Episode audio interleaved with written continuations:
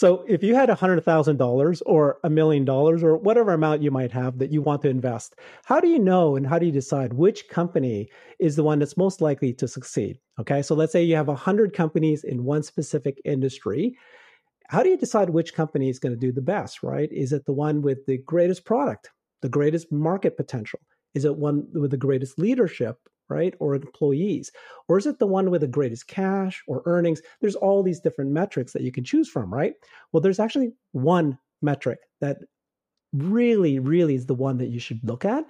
And the good news is we have Joe Justice with us today.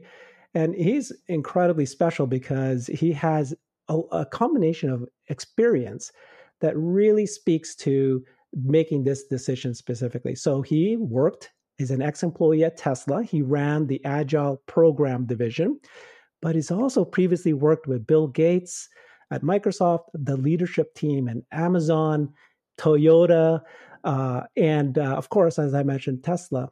He's written a book on Scrum, and that's a little bit of a hint in terms of what he thinks is the most important process improvement that you need to have in your company. And he has founded Wikispeed. So this is a company that he formed 10 years ago that is built a sort of one or was participating in an XPRIZE competition to try to get to 100 miles per gallon car. They've won 4 world records, right? Okay. So welcome, Joe. Thank you so much. Appreciate your time here, maybe. Herbert, it's my joy to collaborate with your investor-savvy audience and with you and your brain. I'll do my best to say exciting, interesting, and true things. Let's have a great time. Okay, well, we're called Brighter with Herbert, and the goal is to get brighter. So let's go ahead and do that.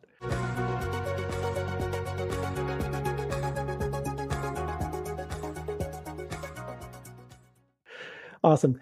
Thank you so much, Joe. Like I said, you are the reason, actually, that I got my conviction in Tesla. So I've been investing in Tesla since 2012. So it's now been 10 plus years. But it was actually about 3 years ago when I saw a video of you. My brother and I, he sent this video of you, and I've been searching all over the place. I can't find it yet. I'm hoping to find it. But there was this really unique video of you that you started to share this concept of the speed of innovation in Tesla. And it was because of that. That was the reason that I just started to become really built my conviction and started to be more confident about this. But for that, I thank you. But so tell me about what is the potential for Tesla? Where is it headed? What markets is it going to go into, and where is it going to be in the near future? Man, if you want to start there already, let's go exactly to it. I'll attempt to even share a screen. Let's see if this works for our listeners and even for us as we're recording here together, Herbert. Here is a visual of the New York Stock Exchange publicly traded companies in total, all of them, a visualization of their market caps. And it's a little outdated now. It's a few months old, but it's not too far off still. And we can see circled and squared in gold is the current value at that time of Tesla. And what most people think Tesla's potential is a slightly larger gold rectangle around where it competes with some other EV companies, for example. But as an investor, many of us are keenly aware that Tesla calls itself an energy company, that Tesla is involved in communications, and the collaboration with Starlink and SpaceX is right now a Tesla exclusive, although they're trying to make it a revenue stream by partnering with T-Mobile. So now you start to branch into telecommunications. You start to branch into T-Mobile's space, AT&T's space, Verizon's space. And then, of course, Tesla uses their own electronics increasingly. So now you're reaching into Ericsson, F5, Cisco. And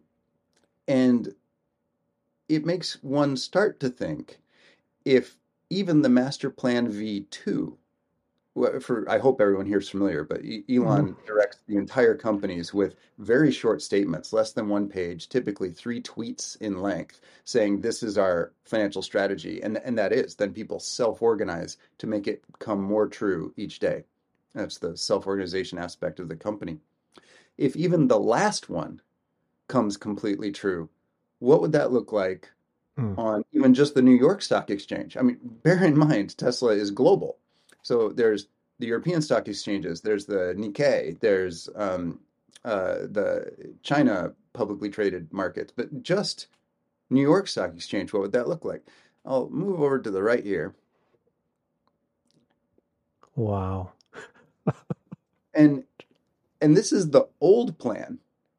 Master Plan V3 as of today, while you and I are hanging out, we know it's massive scale, but we don't have the details publicly yet. I would have to update this. We would all need to update this to say, where is Tesla going? And in terms of multiples of the current total company market cap, it's exciting. It's an exciting potential product roadmap. But as you led, Herbert, what is the way to choose where to allocate our capital if what we want is growth and maybe even to help the world become a better place, maybe even social investing, maybe. Luckily, the Musk companies give us potentially an option to do both.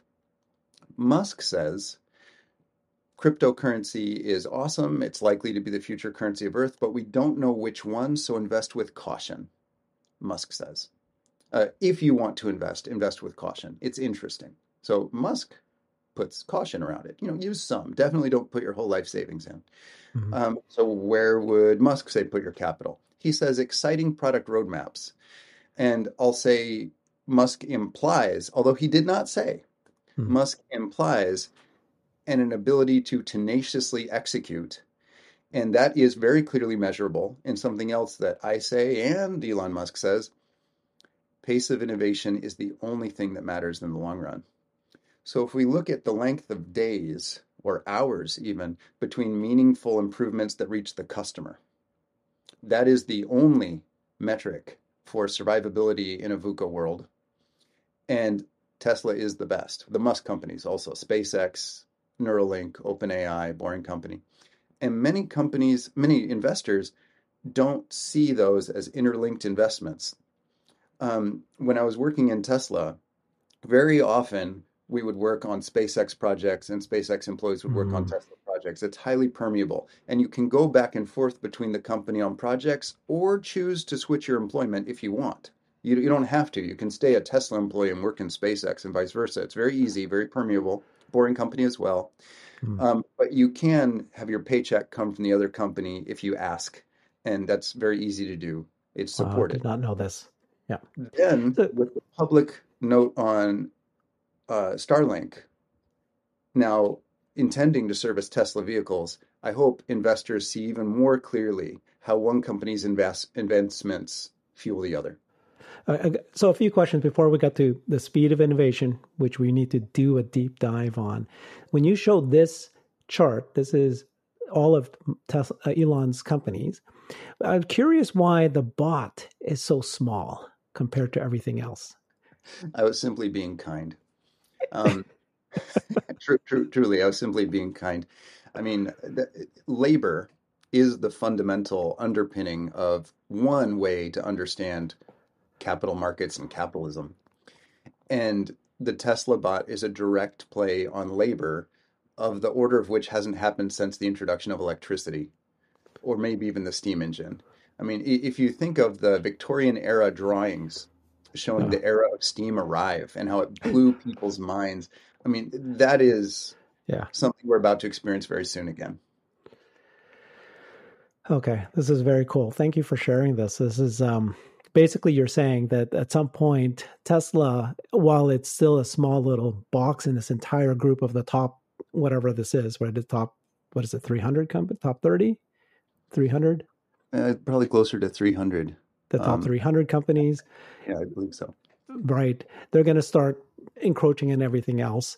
Very cool. So, tell me about the speed of innovation and how that, is that how, and this why it explains this chart? Is it why it explains how they started off as a car company and a space company, two companies, and then all of a sudden it blew into 20 plus. I saw that you had another table there that everybody is seeing now that shows all the different companies that is within one company of Tesla. Is that what happened? Is because innovation just sort of blew up and went all over the place? There's actually 12 practices that I've attempted to finally make visual that I believe transform a company from traditionally run and managed to how Elon runs and manages a company. And I've got a little hexagon here and a colorful graphic to help me remember each of these 12 as I try to understand what I learned working for Elon Musk. And one of them is pace of innovation. But another is self-organization around it, so you don't have to wait. And that directly contributes to pace of innovation. But the way teams are launched is core to the speed. If that was removed, if just the way teams are launched, the way the culture is set were removed, the companies would be significantly slower. The company structure, which is measured by one of the three things named after me, Justice's Law, which is the products aligned to the work groups in the company. So if you have a cost reduction group, everyone has to wait on cost reduction. So each product group would have their own cost reduction. So you don't have to wait on a central shared service. That's part of the fast company bit. Oh, Herbert, please go ahead. Oh, I'm sorry. I was just going to say there's a law called Justice Law that's actually in Tesla that's being used. Oh, super cheating. Tesla doesn't name anything inside, which is really awful. Because when you're trying to run Agile at Tesla and nothing's named, it's just like, go over and do that thing. Because it's too fast and honestly, no one cares. But what it does mean is there's a vacuum. So in the 2 years since I retired from Tesla, I was like, well, I can name that after me. Now I did add some things. So like I have some claim, some legitimate claim. I was involved in improving these concepts, but we're all standing on the shoulders of giants. It's only that there was no name inside the company. But yes, it is now referred to as Justice's Law. Okay, I want to leave this tape. I want to go through this. I think it might make sense, but let's just go through a few points you've made. Okay, so speed of innovation is the metric that matters most for a company. It's growth in a company and where it goes, in what markets it will win, and so forth. Right, high level, it makes sense to all of us, but just put in words. Why is that the company? If I had money and I want to invest in a company, I'd put it in a company that has nailed speed of innovation. Why? The growth is measurably faster by pace of introduction. So now you're investing in company growth, but also the anti-fragility. And we can say that with a story, with many stories. I mean, the supply chain shortage and the chip crunch give us many, many, many stories of that. But in summary, anytime change is introduced, a company that is slow to respond, slow to innovate, slows down. Yeah. Its growth reduces or it contracts. And a company that innovates quickly grows in VUCA. So unless your thesis is that volatility, uncertainty goes down, pace of innovation is your core enabler to respond to VUCA with growth. Then even if there's not growth, even if there's not VUCA, even if there's not uncertainty, pace of innovation determines growth speed. So if there's changing market, it's your faster ability to execute on the change. If there's even a stable market, it's your faster ability to grow in that stable market. Both of those compound to the point that they overshadow any other factor. Okay. So, and then tell me about this. What is you showing us here? Launch, fast company, innovate, budget. Just walk us through high level, man, and then focus on the ones you want to. Sure. As of today, these are the 12 factors that I think I learned working for Elon Musk about what changes a company from any other style of execution to what Musk does. Okay. And fast company is, I'm sure I'll continue to update this, but as of now, that's what reminds me of the company structure. That there's teams and work groups per product and per module of the product as opposed to per skill group, because then you reduce weighting. I mean, one way to look at the value of all of these 12 steps is reducing weight states. Pace of innovation is the only thing that matters in the long run. Then innovate is maybe mislabeled. That's actually short budget cycles. Most companies have a 1 year or longer capital allocation. Yeah. A supplier shuts off with less than a year notice, which has happened quite a bit recently, the company does not have financial approval to respond quickly. And that happened with Volkswagen Group. The Porsche Taycan wiring harnesses are made in the Ukraine. And the war in the Ukraine shut those factories down. Porsche Taycan production stopped. They have a 9-year budget in Volkswagen. They have a 9-year capital allocation to those wiring harnesses. And no one has permission except the board to reallocate significant capital. And they meet less than once a quarter, even for emergency issues. Whereas in Tesla, there's budgets allocated multiple times a day. So when a supplier turns on or off, they sign a new deal with a new supplier, if they can, that day, sometimes within 90 minutes. That is fundamentally important. That's what I call innovation by budgeting, having an approval process, the length of your budget approval or change process, and how quickly it takes to sign on a change or actually allocate capital. Speed of capital allocation is a fundamental limiter to significant change, right? Then budget, the next hexagon up, actually should say contract, because what does that mean for your suppliers? They want to invest in you, make large capital and infrastructure plays based on working with you. So they want to know you're going to be their partner for years, but you want them to continuously improve the product they deliver to you. So in Tesla, they use what are called agile contracts, where they'll sign a 3-, 4-, 5-year contract with a supplier. Contrary to popular belief, Tesla actually loves suppliers. So does SpaceX. They just can't find many that are faster than Tesla doing it internally. So they have to use vertical integration, but they do still use many suppliers. Those suppliers' contracts are sometimes years long, multiple years, which suppliers like. But in exchange, there's a clause that says, but we expect for you to improve your delivery based on our feedback and our customer analytics every delivery, and those deliveries should be once a week or more frequent. So those suppliers invest in their change process and build their pace of innovation. They're directly incented. Now we're up to step 4, but maybe this is already a good place to take a break. I love it. Who created? So you created this yourself and you put it all together. What's the reason you did this? What was driving you to put this? It was just sticking in your mind, you got to put it down paper, or are you creating a book out of this, or what's your goal? I finished a book just before I accepted my job offer at Tesla. It's called Scrum Master by Joe Justice. And I intentionally sent it to publish in version 1 just before accepting employment so I could solidify what I thought I knew from my time working with Bill Gates and my time working with leadership team at Amazon. Now, I'd consulted with Tesla as early as 2010. On the White Star project, which became the Model S. And I set up some of the first agile trainings in Tesla in 2016. But I hadn't been an employee. There's a certain level of visibility I didn't have. So I published that quickly. And then I went into Tesla and basically broke my brain.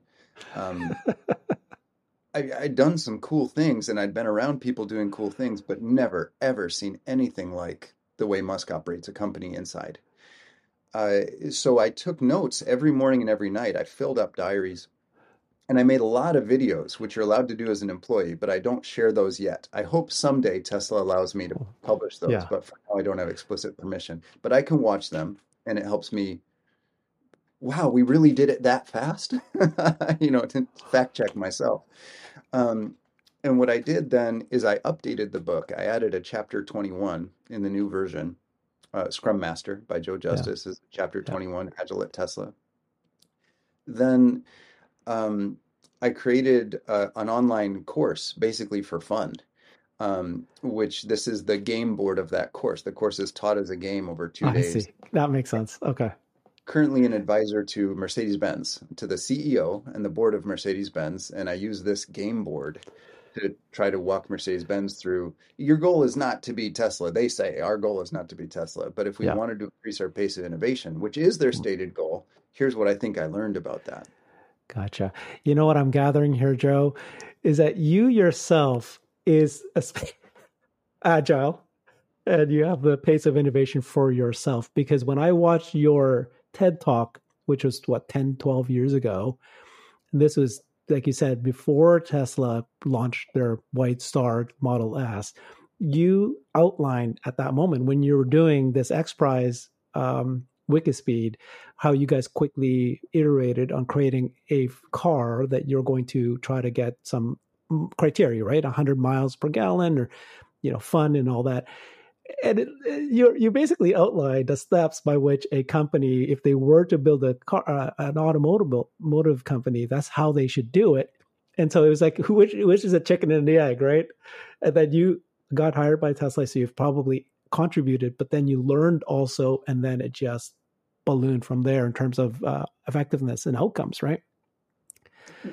Yeah. Thank you. I feel obscene. I feel obscene. Okay, this is great. So continue. I think it's important for us. I'd like to, go down this list some more. So what is module and what is that, lean coffee? Yeah. Now, each of these pieces, I've got about an hour of speech and games and practice around. And honestly, each one could be a day-long workshop. But in summary, in overview, for the investor listeners here, the investor audience, if they really were passionate about making a large play and they wanted to try to measure a company through these 12 criteria, what's the essential piece they'd need to know to try to model a company's compatibility with the way Musk would run the company, right? Mm-hmm. What module is how many parallel executable work streams are there? How many groups can innovate in a meaningful way without waiting on each other? Okay. Whereas most companies have... dependencies where one group's change makes a ripple effect across the other groups. Ford, for example, the F-150 Lightning, a phenomenal product, very expensive and slow to change. If you change the battery pack, it changes the battery pack electronics as a separate system. That has a ripple effect through cooling that potentially could change the body stampings, the way that truck is produced. Whereas Tesla intentionally, I'll zoom in a little bit just for fun, in a very, very simple way, you want your company to look like this inside, where you have clearly defined modules. And the inputs and outputs, the interface, the connection points, they actually change every day. Most people don't seem to understand this part, so I'll try to be very clear. It's fine. In fact, they should. That is a fundamental determiner of your pace of innovation. Do the inputs and outputs and the module boundaries change? But then we also, every time we change them, we package with it an adapter to the previous version to maintain backwards compatibility. That way your neighboring modules don't have to change yet, which keeps independence.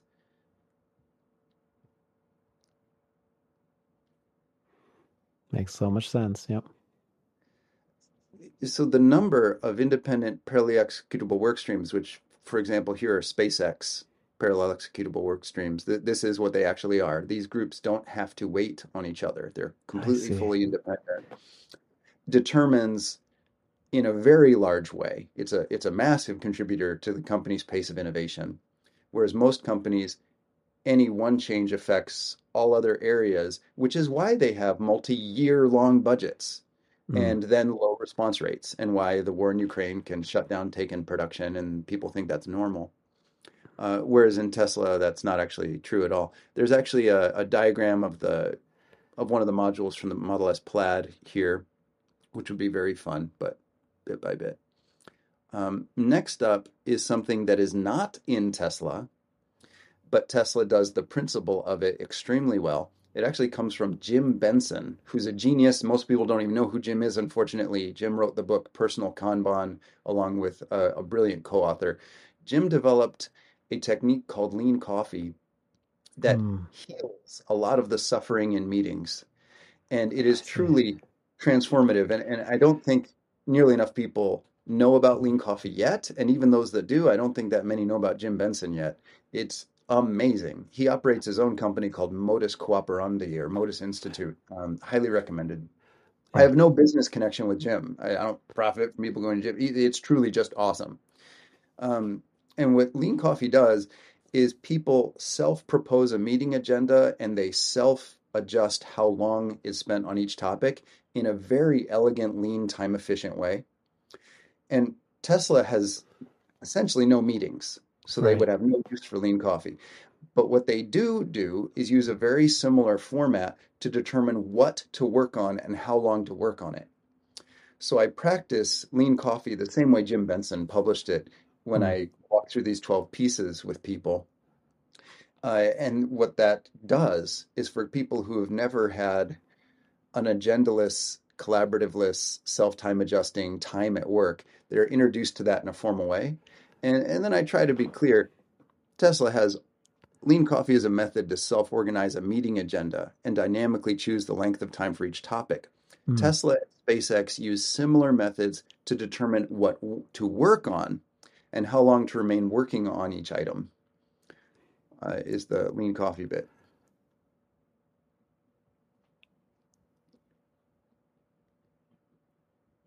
Yeah. No meetings.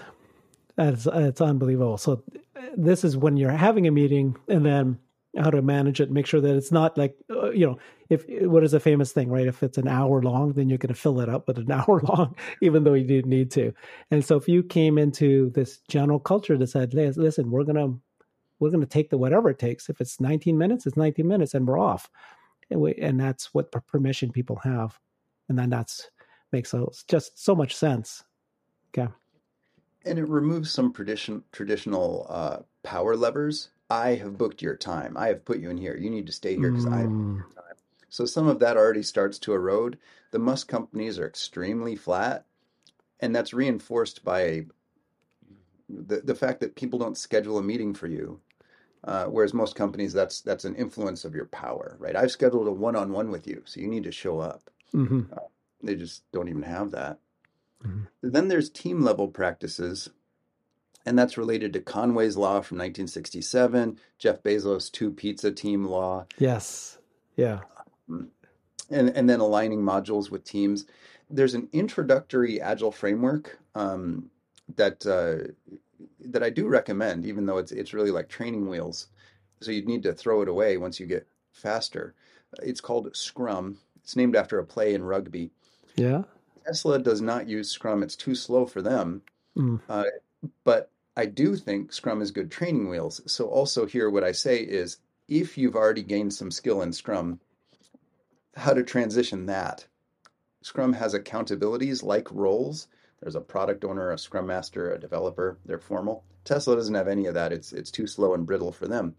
But if you have that piece, which I do think is a great learning, it's a great kindergarten. What does someone with product owner skill do in SpaceX? What does someone with Scrum Master skill do in Tesla? What does someone with developer skill do in both those companies? So I try to make that mapping here. And then we go on a virtual tour of some of the production aspects and swarming. So what are the team practices? How to form a team. And mostly what's going on in here is people don't work alone. Most companies all around the world, especially engineers, prefer to work alone. In Tesla, nobody works alone. In SpaceX, nobody works alone, or almost nobody. It's not that it's not allowed. It just doesn't happen. It's too slow. Yeah. So what do? They use a formal practice called mob and a slightly less formal practice called ensemble work. And I wish everyone in the world practiced those, plays those. I do this as a public class, and we spend about an hour here, and everybody in the class actually online does mob. So they've actually done it. They know how it works.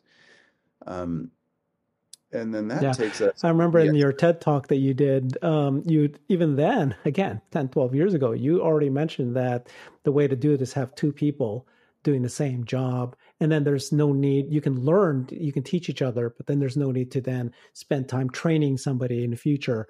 And that's kind of a model that you were already talking about back then. Tesla has next leveled it by, there's still pairing allowed and some pairing happens. I worked in many pairs in Tesla, but far more often is a larger group, typically around 5. So Tesla has expanded that idea from what I thought I understood back in 2010, 2011, and made it much more financially efficient, a much higher level of financial efficiency. It's so fun too. Like basically one person is doing whatever the thing is, writing Python code or assembling a robot or changing a nozzle on a painting robot or whatever you're doing, unloading a truck. Yeah. And the other 2, 3, 4 people are basically cheering for you and making sure you're never delayed. Yeah. So if you're new to the task and at least one of them is familiar, they'll give you direct instruction. So you never have to wait. You continually feel like you're a superhuman, right? It's like you have 5 brains. And if they need to hold the other end of something or adjust a setting while you do something else, they'll do that. They'll help you. But primarily there's one person working. And as soon as you get a big success feeling, as soon as you feel basically transcendently successful and confident, they rotate to the next driver. And in this way, 2-3 times an hour, everyone in the group is a driver. No one gets to not be a driver. Everyone is a worker. Amazing. Yeah. And you're continually refreshed. That's part of why the 12-hour shifts are not that painful. You're continually refreshed. It's so exciting. Like, I wish everything in the world were like this. It's truly. So do you think that's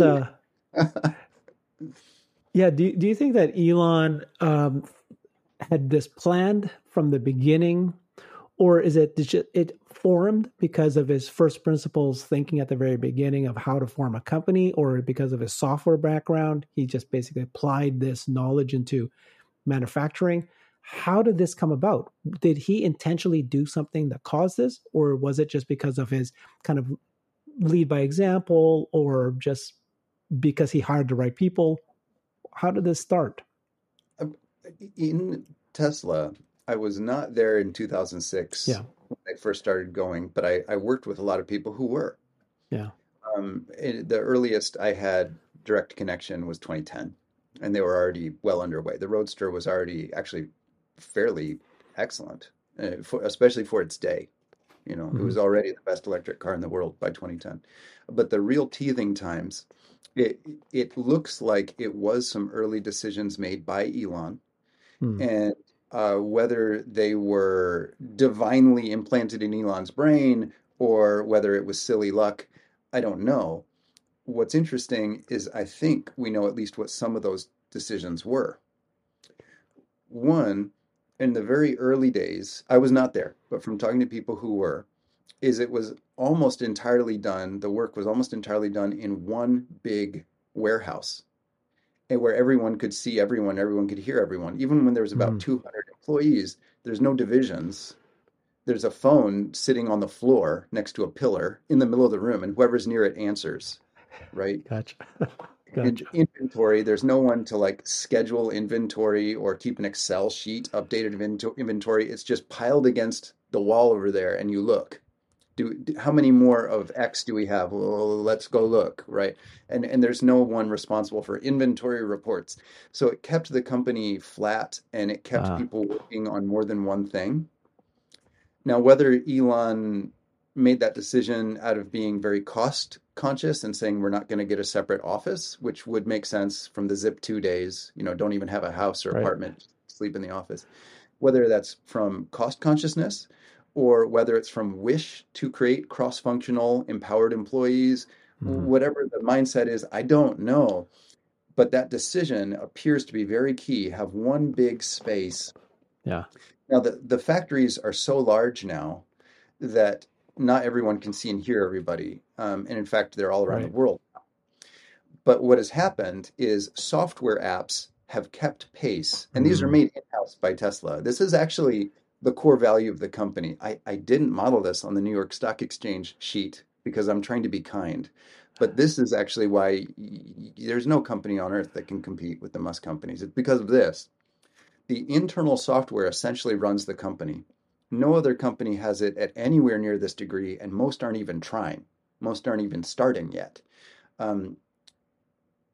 Digital self-management is the name for the type of situation. And what it's done is it's allowed very similar work style to as if everyone were in one big room within talking and eyesight of each other, even though it's a global company and eventually in space. And this is the core value of the company. I've heard you say before that there is, when you are a new employee at Tesla, you're handed a phone and it has 20 apps in it. And each of these apps give you access to inventory, to financials, to budgets. And so you are empowered to do any job, every job, whatever is up to you. And that I think you also mentioned that if you work there, you're not necessarily just expected to do this one slice, that you're responsible for everything. So this is the proverbial, if I see the garbage needs to be taken out, I better just go ahead and do it. I think you tell a story, right? You actually saw something happening and you asked the person, can I watch you do it? And they said, sure, because you're a Tesla employee. And then now you can learn if you wanted to do that, or you spotted a problem, you wanted to solve it.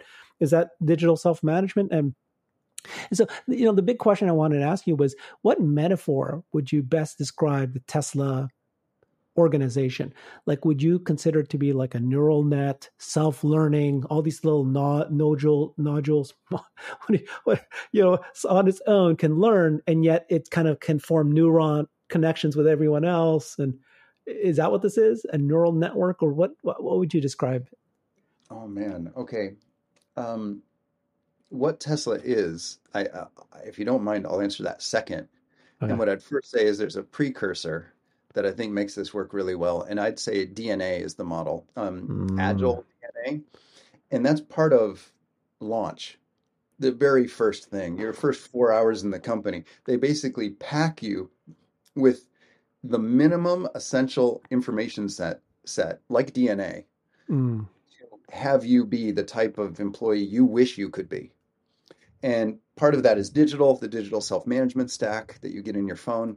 Part of it is certain rules and policies that are made, which are extremely few. There's 16 items, basically, to Agile DNA. You get those, and then every interaction after reinforces those. So that's the middle step, is you get this DNA. Then because of that, you really can operate independently. Each of the now 110,000 Tesla employees and 500,000 suppliers has this. And if you were cut off with no information for essentially any length of time, if you still believed in the mission, you could, and most people do, continue to self-execute at an extremely fast pace. So this DNA is an essential precursor, and the Musk companies do it better than I've ever seen anywhere in the world. Luckily, it's known. The Tesla DNA is known, and each 16 item in it, and then the digital self-management suite. Then what that creates, I'm sure there's a word for this, and maybe in the comments someone will say what the word is. Imagine you're in like the Netherlands, like a canal-filled oceanfront town, in like the Dunbar era number European small town age. So you have like 171 people in a small town, right on the ocean front, with canals and rivers and dikes and all these things. Imagine we're there and there's a flood. One of the dikes is bursting or whatever the issue. There was a storm. It just got old, whatever. And everyone, every age, any gender, any identification, everyone, all 171 people, including little kids, are in the street, and the water is at ankle level, and it's coming up, right? And you can see the bakery is starting to get wet, and you want to eat that food for the next few months. Like, that is a legitimate threat to life. You're seeing issues, right? And someone says, I found a big pile of sacks. Would people start helping me fill this with anything that you think might block the water? You know, like spoiled flour or dirt. I mean, dig it out of the street, whatever. Can you help me pack these? And a lot of people start because they don't immediately have a better idea. It's not that person said, I am from the Rescue Commission of X, Y, and Z. I have these credentials. Just someone yelled out, right? And very soon after, someone says, I found this slightly better thing. Actually, would you all help this? And they don't even have to say it. Excuse me, I don't mean to step on your power privilege. It's not that wasn't a great idea. I believe I have a proposal. It's not like they had a coalition to decide with the empowered people. They simply say, I think this is an even better use of our time right now. Right. And you have this self-organizing system. Now, when you hear people talk about events like that, a tornado, whatever it was, not even always a stressful event. Maybe it's a sporting event and like a team won and something beautiful happened, whatever it is. When you hear people talk afterwards about these leaderless, flat, self-organized events that made something that they believed was very worthwhile happen, they often talk about it as the most special moment in their life. And if only all their life could be that way. And I don't know the name for this. I think someone can probably put it in the comments, because these events have happened many times, and people who've experienced them write about them and now blog about them because they are life-defining. That's what it's like every day. It's not necessarily stressful at all, but you don't care if someone's a manager or a junior. And in fact, you don't even know.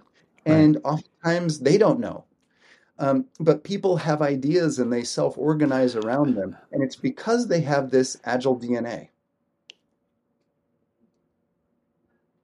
Okay. Oh my gosh, this company sounds amazing in every aspect. There's so many things that is happening, but yet individuals are empowered.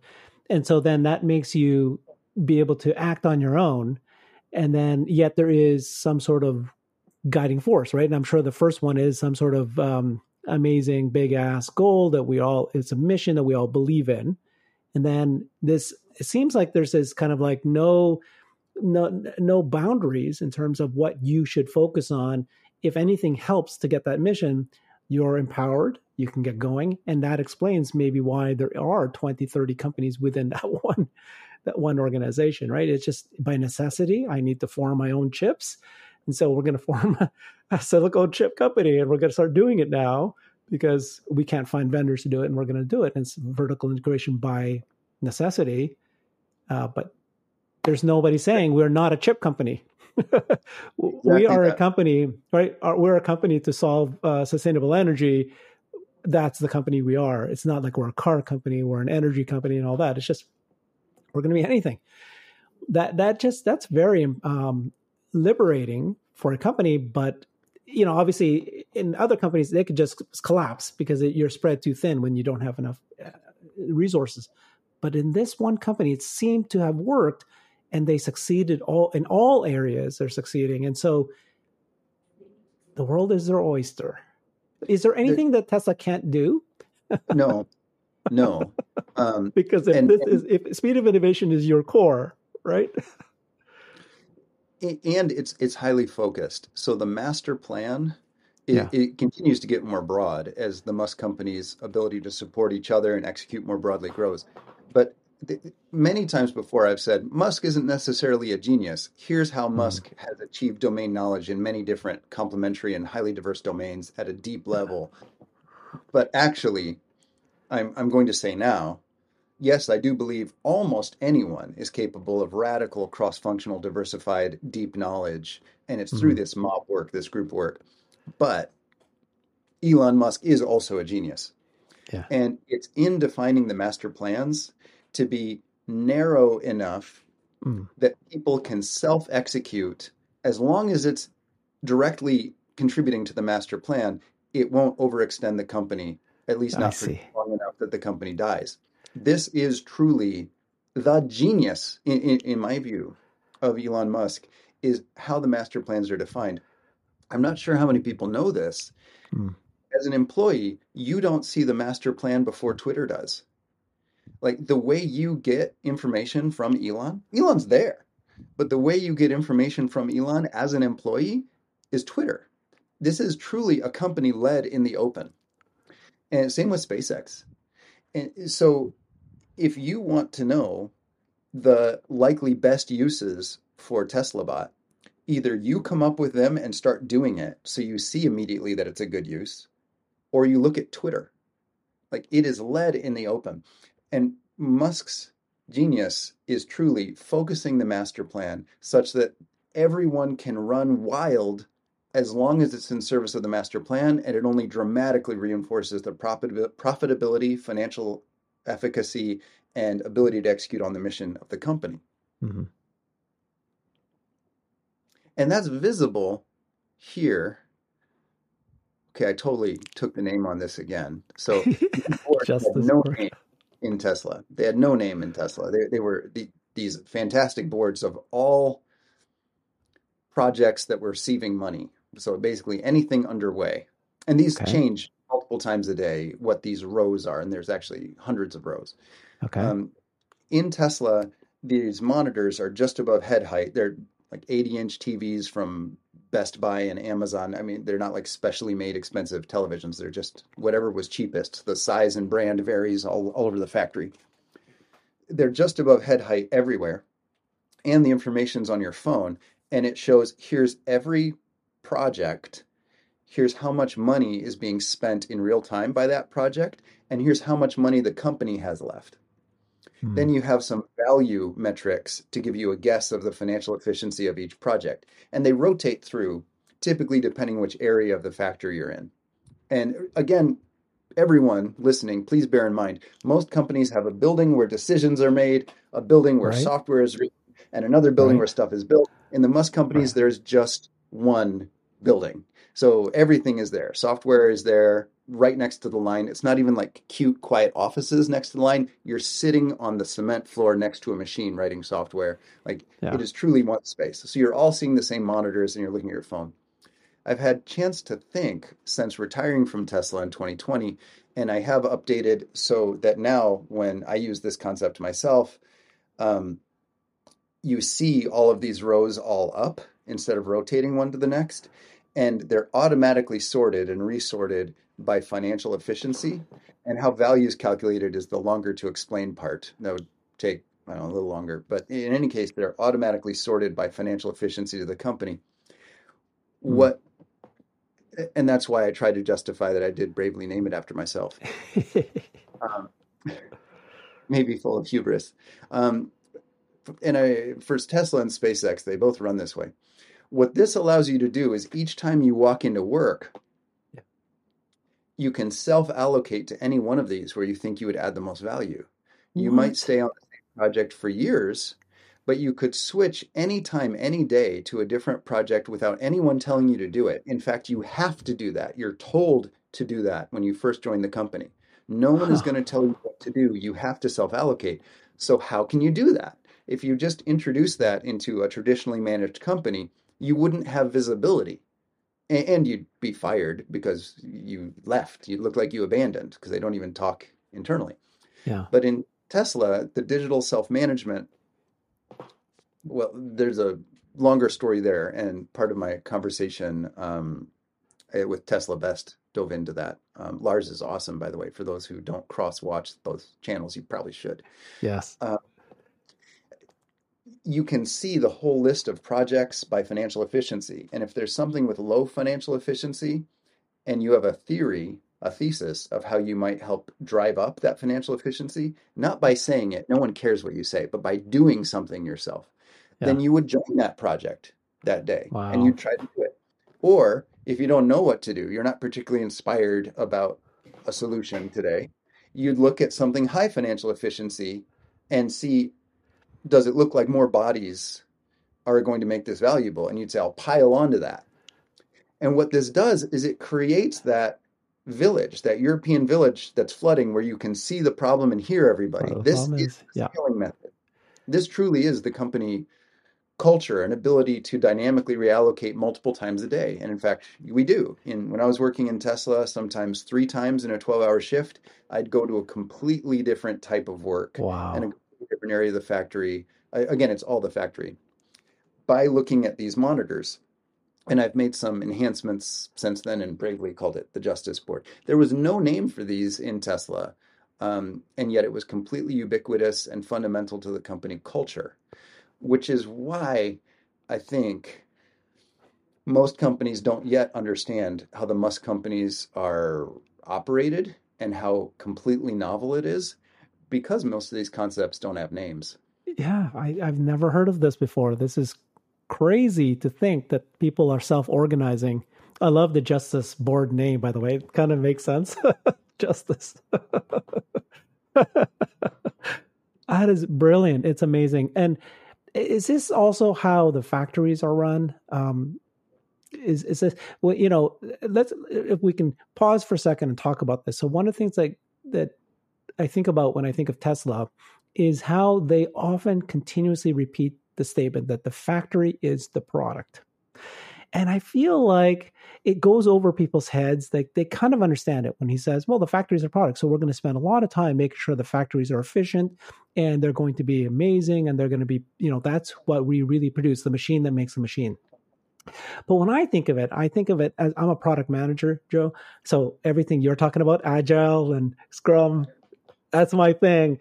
That's why I love products also. But when I hear the factory is the product, what I hear is that, the Tesla's goal is to create a factory, which they've created 4 gigafactories now.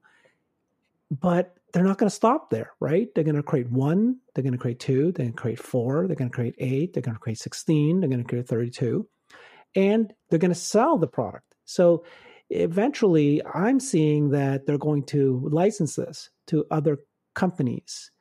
You know, I mean, that may be a stretch. That may be a stretch a little bit, but I can see them licensing pieces of this as they go on. But the key thing is, this is their product. What you're showing is a piece of, this is a feature of a product, which is the company, the factory, the corporation. That's their product. And so he thinks about how to build this properly. What's your thoughts when you hear the factory is the product? We could take this conversation a lot of exciting ways, lot of exciting. An investor useful way maybe to take this, because there's also like physically, how do you build this? How do you manage this? How do you hire for skill set to have the factory as a product?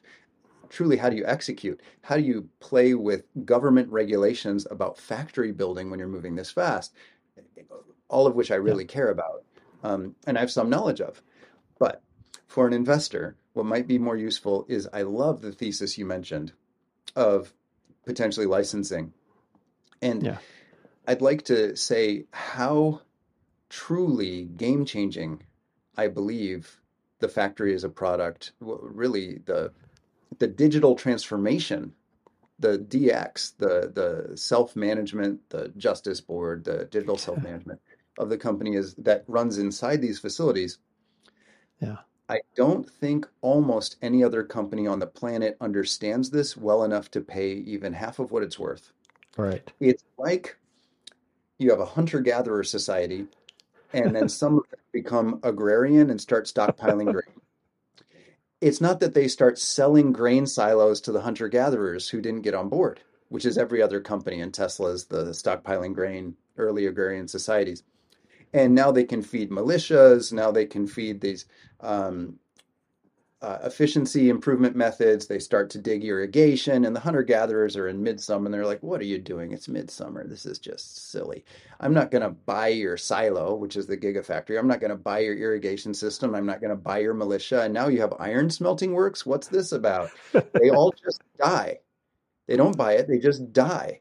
And that is, I believe, unfortunately, the far more likely future. Sure. So for an investor thesis, what I believe that might imply is it's an even longer return until the massive payday.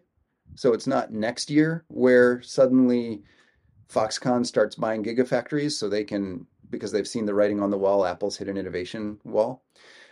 Instead, 10 years from now, maybe, the landslide of event happens, and suddenly everyone's living in agrarian societies, which means you're working for a Musk company.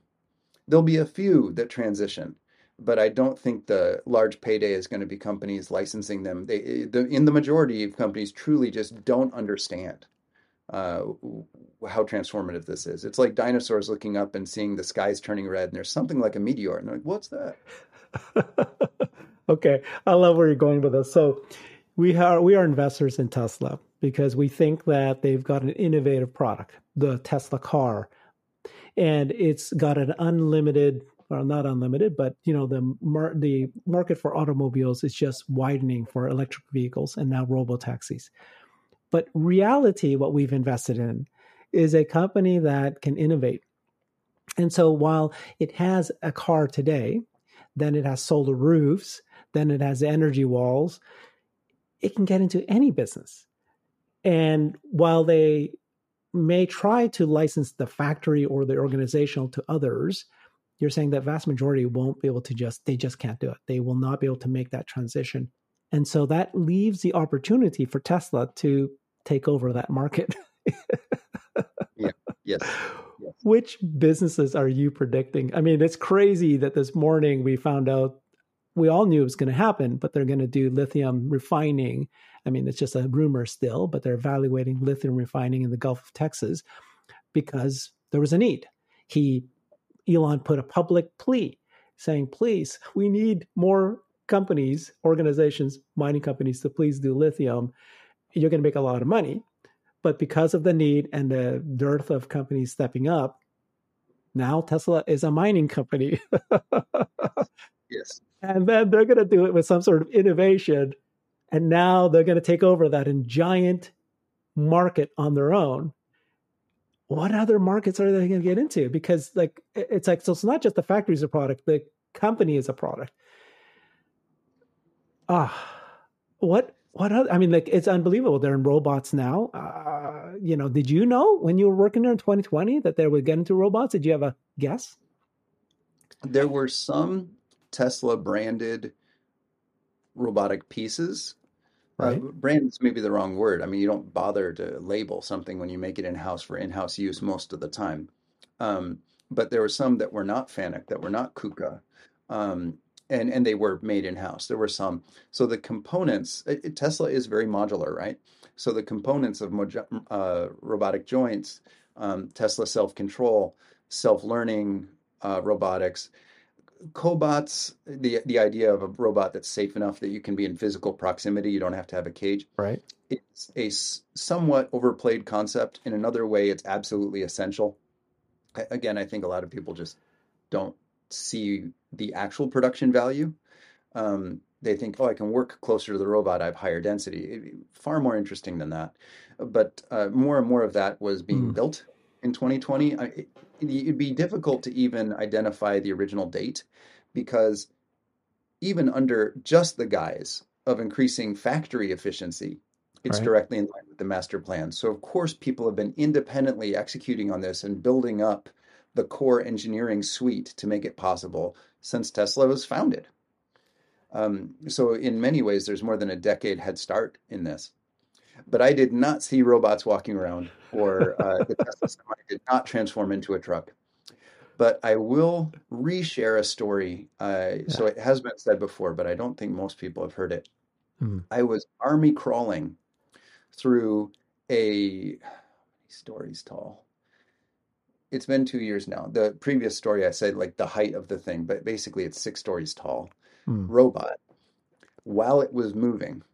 And I had a tool that the team I'd been working with had made custom to try to complete a mission in my teeth. Like I said the story originally to say how wide and varied the work you're doing might be, and you do whatever is most important at the time. Well, that is an example. But I'll say there's also huge robots like that one. I mean, that you can be inside while they're moving and are just, you know, the size of buildings. So that does exist and did even then in 2020. The factory is not only the product. The factory is, I mean, like, what's the internet? Is it a bunch of pipes and servers, or is it the information on it? Yes. Right. Is it the people that contribute content to it? Is it the YouTubers, or is it YouTube? Like, even what is YouTube, right? Yeah. Is it a set of rights and copyrights that are enforced by a transitory government? Like, what does YouTube and YouTuber mean if you're in the Ukraine right now? Right. Like, does it even have meaning to you? It's just, can I upload? Right. Well, Tesla, what is Tesla? There's digital content, but I will also say is it's also highly robotic and has been as soon as people could afford to start putting robots in. So the Tesla robot in many ways is a very concrete concept that has been iterated in pieces for over a decade. And it just simply becomes more and more efficient and capable and more autonomous. And whether it looks like people working outside the factory could see it as Tesla bot, right? Because it might look like pieces of a stamping press and a set of software libraries and pieces of power electronics, which are also reused. I mean, all these things are reused. It's, of course, parts of the power electronics of the cars. Whether people will be able to see it if they're outside the company is a whole other question. But now it's coalescing into a package that I think more and more of the world can understand, which is super exciting.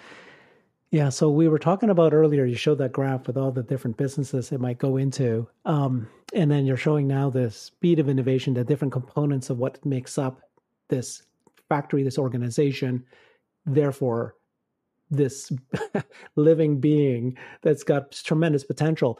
What I've heard you talk about the stock price in the past. What is your actual price target? What is your thesis for it? And where do you think this is going to go? Would you like me to be honest, which is controversial, or would you like me to like say, well, nearer term, so most people can wrap their financial allocations around that thought. Which would you like? Oh, I think you need to say your opinion and what you think it should be, and then we'll put all the caveats around it. Sure. On Twitter, I've been referred to not as a Tesla bull, but as a Tesla Godzilla for my price target of $1 million US per share, which would make the value of Tesla alone larger than the total value of the New York Stock Exchange, all companies, combined market cap. So it's thought to be impossible. Okay, well, here, let's go into my actual thesis. One, Tesla is not just U.S. based. And so if you add other global companies, stock exchanges, suddenly it's possible. Yeah. But how could any one thing be that big?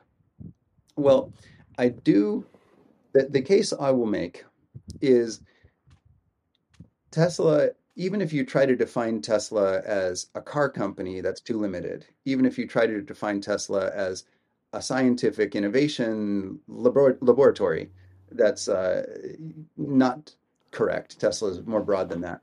If you try to define Tesla as energy, well, then what does that say about their mining and their software business? I'm going to take this a step much larger, and I think most people aren't interested in it being this large. But some of you might want to see where this actually goes, the actual conclusion.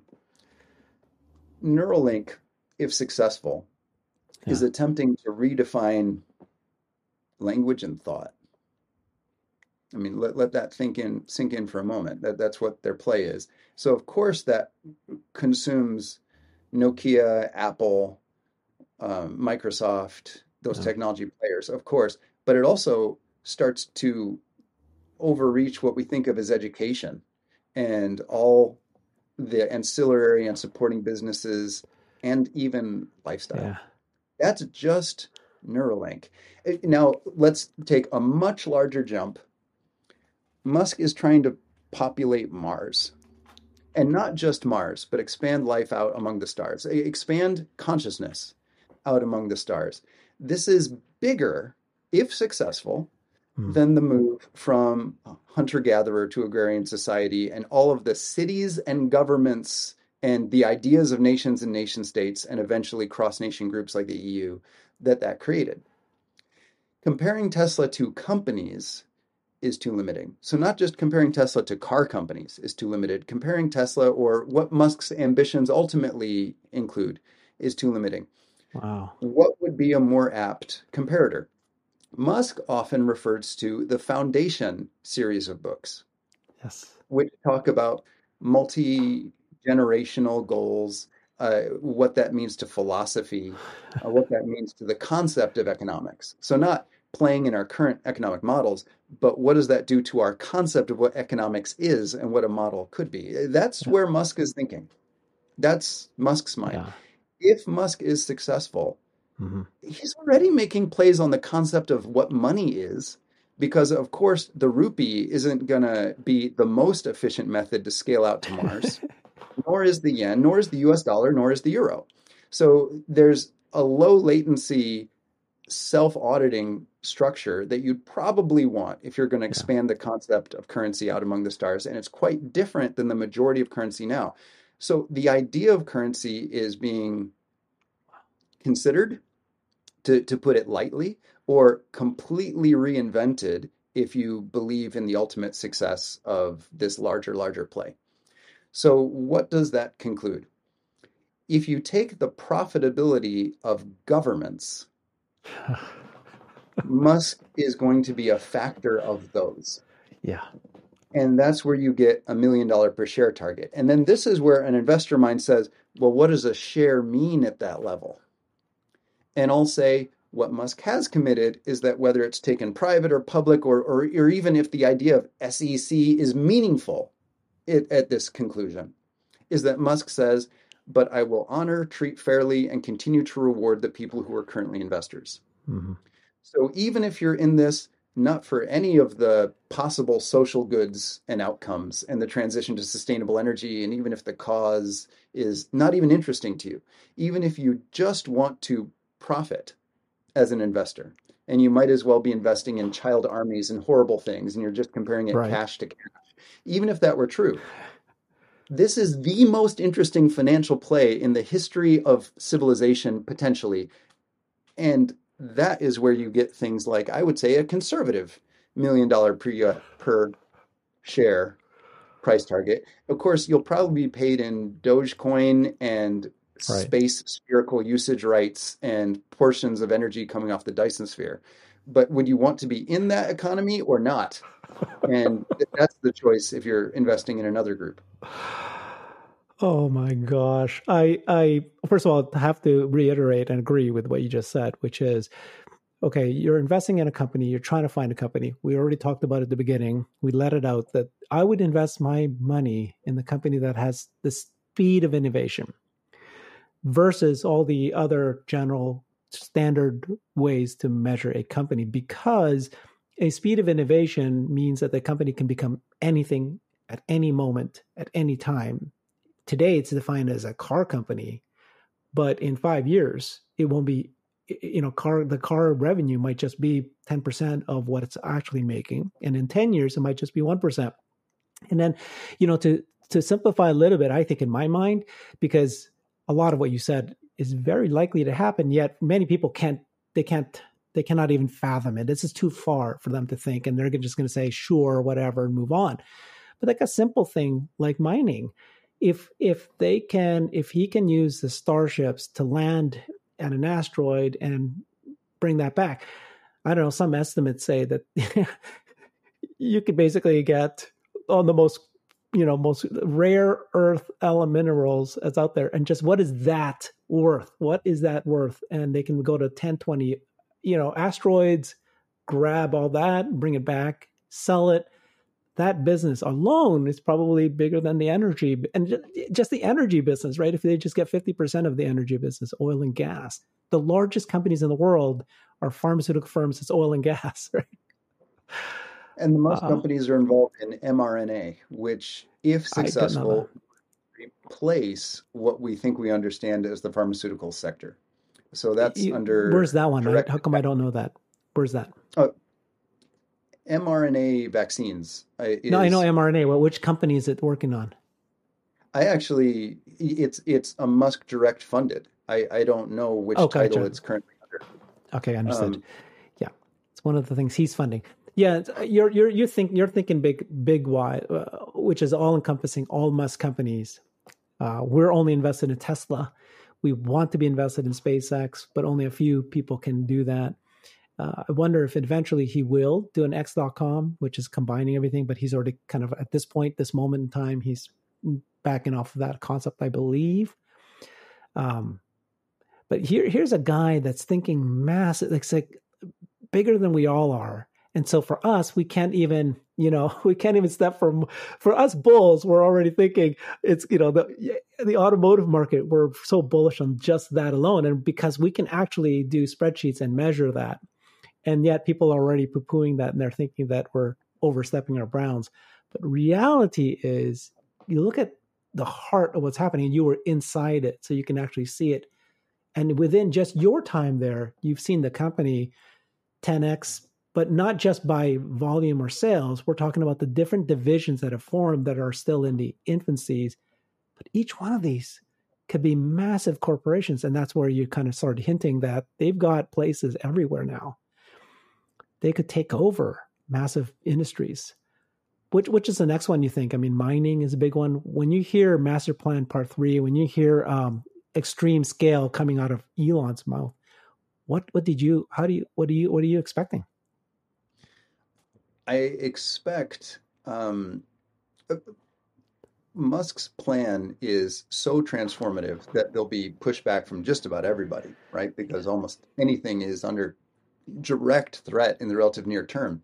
So Musk's strategy is go to the lowest value areas first to mature the technology. So Starlink, go to the most underserved, where there's the least companies' toes to step on. The fewest people will be made angry as the technology matures, before you deploy it in the San Francisco Bay Area as a direct competitor to the existing population there, or Paris or Berlin, right? So those come much later, after the company is already loved with a large user base, large government revenues, enough people are indirectly profiting on it that they can go head to head through whatever the court system means all over the world, right? Yeah. So what does it mean in the long term? It means everything. It means everything. What does it mean in the next 12 months? Very likely more and more Tesla in-house mining equipment is made.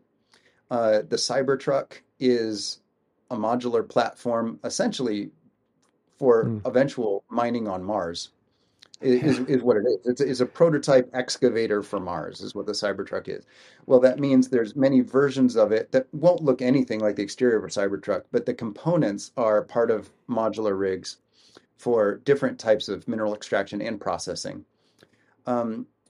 Many people don't know, but if you bought the Tesla semi-toy, which I did, you can actually pull it apart and you see Tesla Model S battery packs in it. Like that, they put them in, and it's the same battery packs as the Tesla Model S, which, by the way, it is. Yeah. So you can actually see it even in the toy. So investors that want to play with this, you can order this now if you haven't already, split it apart, and you can see the Model S drivetrain unit. There's 4 of them. It's the same one. So these modules reuse. Those also go into mining equipment. So mining is near term. The cool thing about massive scale for the intention of Master Plan Part 3 is also, the range of what's being attacked is massively broad. So you have telecommunications plays, you have transportation plays. We've seen the long-range vision of SpaceX replacing airlines and shipping, etc.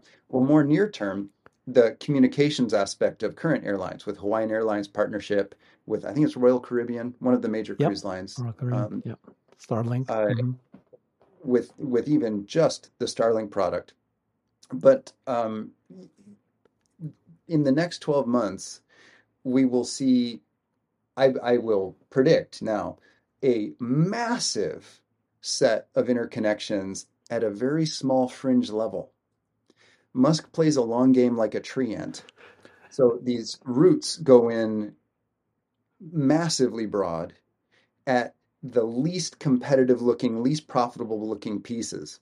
Like, yeah, communications on airlines is kind of juicy, but it's still a fraction of the value of airlines. Well, eventually the play is to replace airlines. So you will see this in food service. You will see this in banking. You will see this in the legal system. Truly, the fundamental auditing structure of business Musk is attempting to shape, hopefully in a just and fair way. I mean, I've said before, my stance,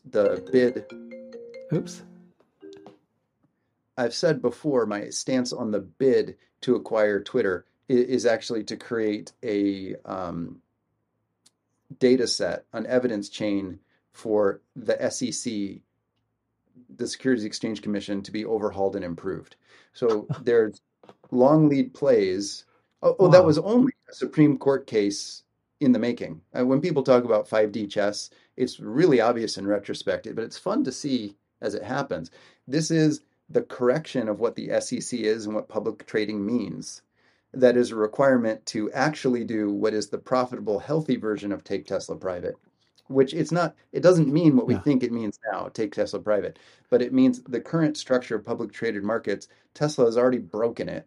It's as valuable as the next 10 automotive companies combined. Yeah. So what you do, you improve the investment model. And Musk is directly approaching that through governments, through the acquisition of Twitter, and Manchester United is actually another evidence point on the Supreme Court case. But that's just for the U.S. It's also simultaneously happening in the European Union courts, et cetera. So we will see in the next 12 months those court cases evolve to a restructuring of what it means to own stock, which is long overdue. That concept is like from buying pieces of a boat from a trading house. Like this is an inefficient method to allocate and share risk and reward. And Musk is saying, obviously, that should be digitalized and improved. And so and it should go direct to consumer, right? Oh. It should be like, oh, my gosh. Is he biting off too much? He's got big visions. He's making progress. But it seems like he's, like you said, he's got a massive vision. So he's making headway in every little area. What Musk has gotten really good at doing, and not just Musk, is scaling massive scale And now that's very low risk, actually, for Tesla, which for most companies, that's a huge hurdle to clear. But the Musk companies are on the other side of it. They've gotten massive scale down. Now, what do you do with that superpower? So if, as an investor, your thesis is the Musk companies have the concept of scaling at a massive level down, which I will assert is true. The Musk companies have that. So if you believe that, then a next piece is if what is scaled is now massive, you have the, I will say we'll get news from all sectors of Musk companies, an incredibly broad net.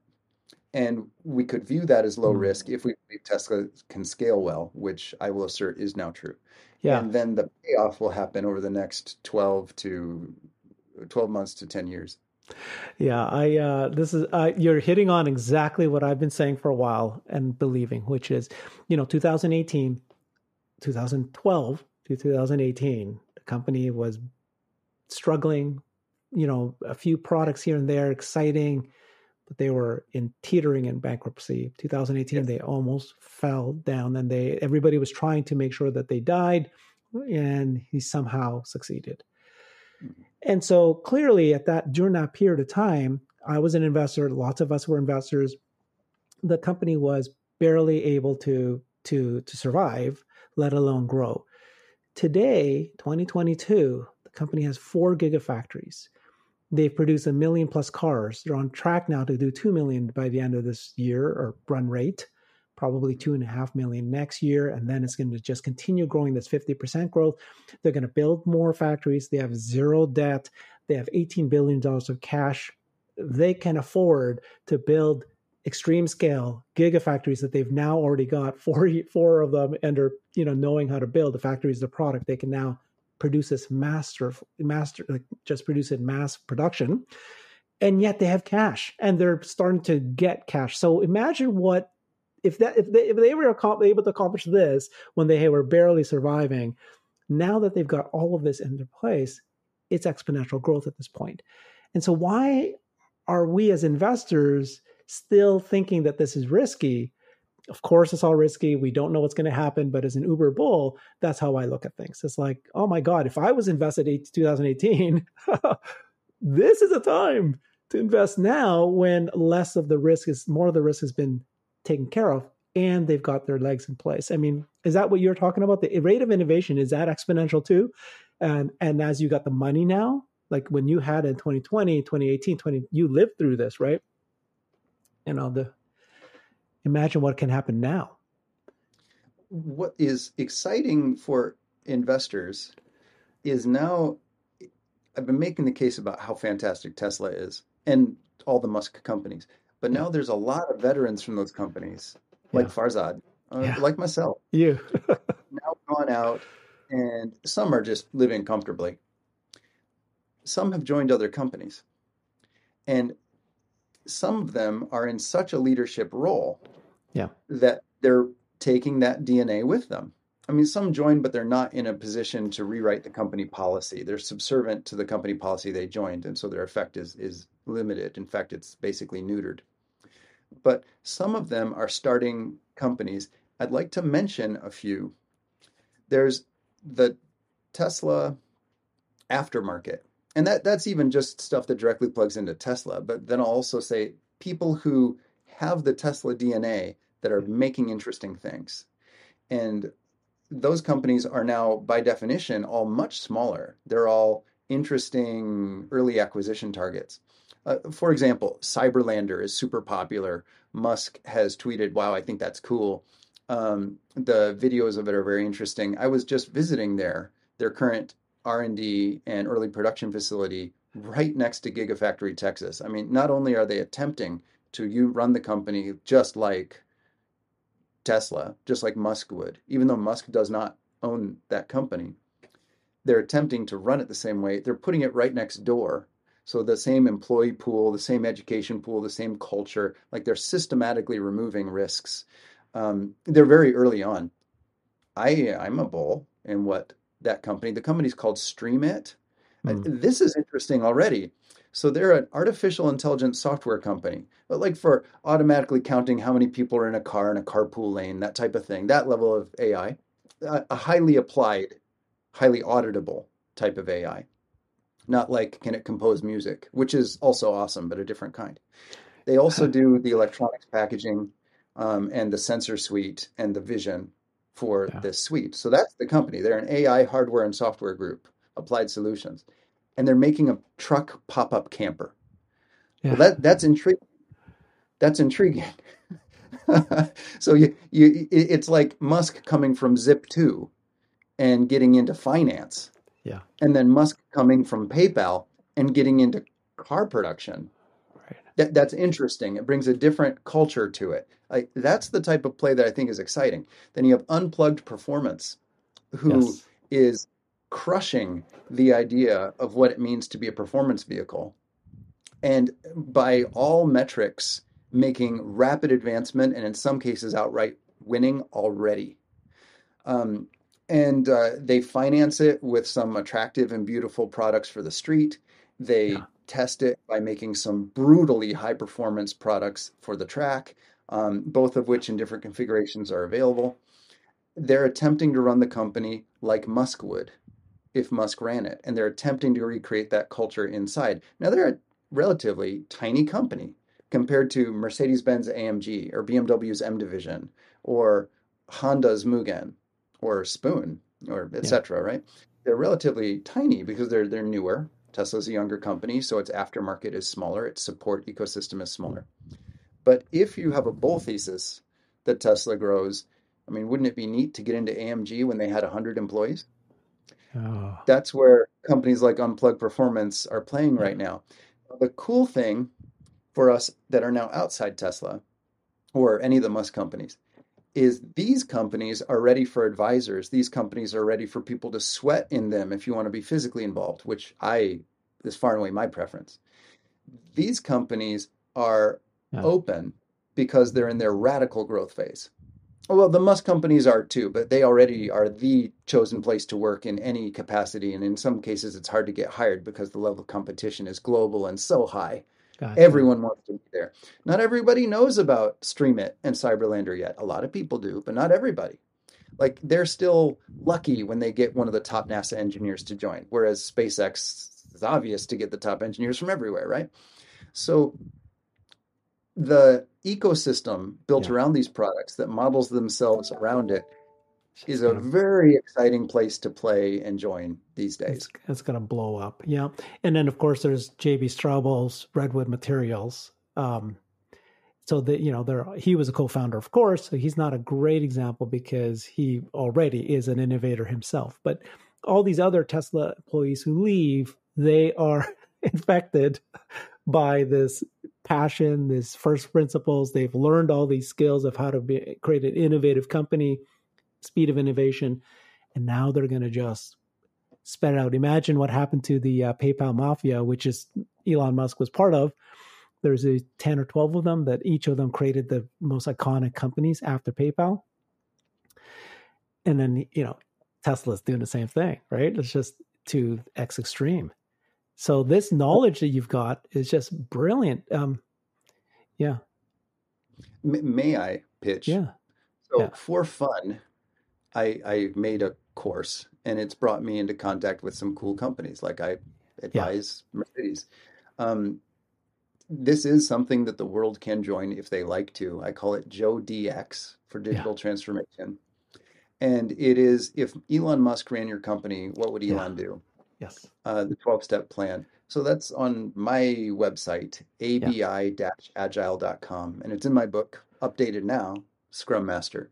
And now you, if you're Brighter with Herbert, you know about it too. And you can join it remote anywhere in the world. Or I just now am running it with Northrop Grumman at their rocket factory in Salt Lake City. That course did sell out almost immediately. And they just don't have any more room inside the buildings inside the rocket factory. But it also, I never even posted it on my website because I knew you could only join if you were a U.S. citizen because it's in an ITAR restricted space. And that already goes a little bit against my global vision. And I suspected it would sell out almost immediately. So the in-person courses are fully booked right now. But there's an online version, and that is run at least once a month. Wow. And every time. You're the only person that's probably able, has the credibility to do this, the knowledge, the ability to package it together. You combined all of your skills from your career as Scrum, Agile expertise, and then you just accelerated through your actual, feet on the ground, watching this organization build. You helped create this in Tesla. And then if you are able to share this knowledge with other corporations, you're just going to improve the world. I love also that one of your biggest thing is, doing social good? What was the term that you use? You were doing this before you met Elon, before you did Tesla. You were saying, and you were driving your life the same way. What is your term that you use? Rapidly solving problems for social good. Rapidly solving problems for social good. It's eerily similar to accelerating sustainable energy. At some point, how to say this? I think someone might be able to look at the outside and see it clearly, but being in the situation, it's more difficult. I started a car company in 2006. Yeah. Tesla was founded right around the same time. We both entered the Progressive Insurance Automotive XPRIZE, and I actually beat Tesla. Yes. In 2010. And then very shortly after, the growth of my company was limited because we didn't build our own electric drivetrain.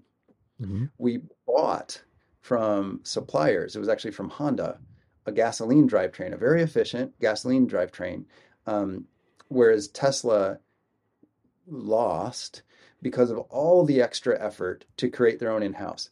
Well, what did it do after they had that technology? Then they grew exponentially, and my company didn't. So it ended up that I worked for Tesla instead of Elon Musk working for my startup. Now, so in some ways, we're very similar. But in another way, I had the luxury of seeing what actually worked. And so, no, I was not the big winner. I was not Elon Musk. I was one of the other ones.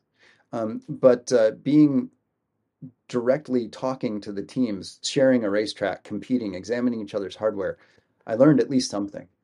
Then joining the company, it became a lot more clear that what Musk does different than almost anybody else is take the hard road early. And this is why I do think it's appropriate to stress. I don't think the Musk companies are a risk bet, but I think they are a long-term bet. You really want to hold, because Musk will always take the hard road instead of cashing out early. And that has paid off in orders of magnitude growth that people just don't see. They don't see an advancement. Why would you not do X? It's so easy. Because the fundamental conclusion when you're talking about transforming society requires these engineering investments. The early payoff decision is just never on the table. Whereas I said, I can have a much lower financial outlay if I outsource this component and I focus on all the other pieces, the body, the chassis, the safety system, even the software. And by not building that as a core competency of my company, I limited the vector of my company. Musk did. Okay. Joe, to be fair, though, when Tesla was formed and they created the first Roadster, is very public about how they made all the mistakes in the book that you can. They outsourced and they outsourced the body, they outsourced all sorts of things because they had to. You're a small company. So I wouldn't, if I were you, yes, you made a mistake, but it's not like something, even Elon didn't make the same mistake. And then secondly, what I'm so impressed with Wikispeed is that you started off as a car company, but actually, even the way you named it, what it really is rapid innovation in order to do what your mission is, which is rapidly solving for problems for social good. And you are not only creating the car company, I understand that you actually did processes for vaccine or several things that have nothing to do with cars. And so you created this corporation. Again, it's just living, breathing, and whatever is a social good, it's part of its mission. And what you've done is kind of you know, so you're on your way. You could get where he is too. It just so happens that he came with just obviously nobody can compare to Elon. So I'm not going to say that you are like him, but you're pretty damn close. I'm currently selling these online courses in an attempt to buy out a Starship launch, which the eventual price target, that's not the current price now, but the eventual target cost per kilogram is $100 million US for a Starship launch, the entire launch. For the purpose, I mean, you should have an ambitious goal in life, or even if you might not ever be possible, you should have an ambitious goal in life to make life exciting and interesting, right? It gives you focus. So the current piece that's my master plan is I'm attempting to buy out a Starship launch, $100 million US Starship launch, in order to prototype space housing. Again, have a big goal, whether or not it can ever come true. How you might imagine this is like Airstream campers in orbit as a prototype of the technology. If the real estate market is governed by location, and that's influenced by view, it's hard to beat the view of a perpetual sunrise or sunset over the planet Earth. And if you have the thesis that SpaceX will continue reducing the cost per kilogram into orbit, which they are, daily, right now they're launching every 5 days. If you have access to orbit, even just once a week, but much less eventually, maybe even once a day, it's now possible for at first the ultra wealthy, and then eventually a wider and wider group, to visit your space home. And if the eventual course of humanity is spreading the light of consciousness out among the stars, you'll need something that is physically spreading out among the stars to carry that light of consciousness. And I don't think it will stay like an Airstream. I hope it's eventually something really attractive, like Disney's Cinderella Castle full of solar panels. Modular, the International Space Station size, and you can live in it. If you look at the Starship, the upper stage, as opposed to booster, if you look at Starship, and potentially even Starship and booster, so you've got this rocket shape, and then if you have four of those connected by walls of solar panels, you actually have this thing that looks kind of like a castle, which is sort of cool. And if you imagine that floating at maximum speed, frictionless speed, out towards Alpha Centauri. Are you thinking this thing is a transport too? Then is this more like a cruise ship? Is it like a Star Wars? Well, the current understanding of even I forget the name of the ramjet style interstellar transport system. There's already a proof of concept, a lab functioning space ramjet. I don't remember the name. What it does is it takes hot particles, energized particles, of which we've now found are spiraling in long tendrils throughout all of the known universe. So if you stay in one of those things as a conduit, it just keeps accelerating. It can use that as fuel, basically. It can travel. And the better models of maximizing how much of the known universe people or stuff we make can reach is following these things like a scramjet, basically. Wow. If you follow those things, and you can go back, the fuel goes both ways. There's these huge tendrils or moving columns of hot energy particles, basically. So you could go both ways, but for maximum expansion of human capability, as the known galaxies continue to expand, what you want to do is just keep heading out. So you want at least some structures that just keep heading out, that are able to self-repair. The Mars colony is a prototype of that, right? For any reason, if the supply ships stop coming, it sustains, right? Well, scale up, multiply that technology stack. And what you want to do is have them rocketing along these hot, gassy tendrils. Oh my gosh, I think you have unlimited vision. Your mission, so where you're headed. Yeah. I call it Space House, but maybe it should be Space Castle or something. Space Castle. And you'll need to solve food somehow, somehow to create your own food at some point without, like you said, because if you're moving, you're not going to have like Mars, at least a base where they have to create something that self-supports. But yeah, you'll solve that for all the same challenges of the Mars colony, where it remains viable and I hope even fun and lovely, no matter what happens to supplies. That's the same technology stack. And there's a group, Open Source Ecology, that's been playing with those concepts in open source for more than a decade now. I actually worked with them before. They're a lot of fun and crazy, just like me, maybe. Oh my God. Martin Jankowski was heading that up at the time. Herbert, thank you so much. You appreciate this. I'm lucky to collaborate. Thank you. Thank you so much. Thank you very much. Well, thank you, Joe. I appreciate this as well. Everybody, if you felt that you got a little bit brighter, please subscribe and follow Joe on Twitter at Joe Justice. And I'll put all the links in the description here. And, you know, curious if you found something useful today, and there's so many areas that Joe talked about that is mind blowing, send a comment, write a comment, and let us respond back to you. Thanks, everybody.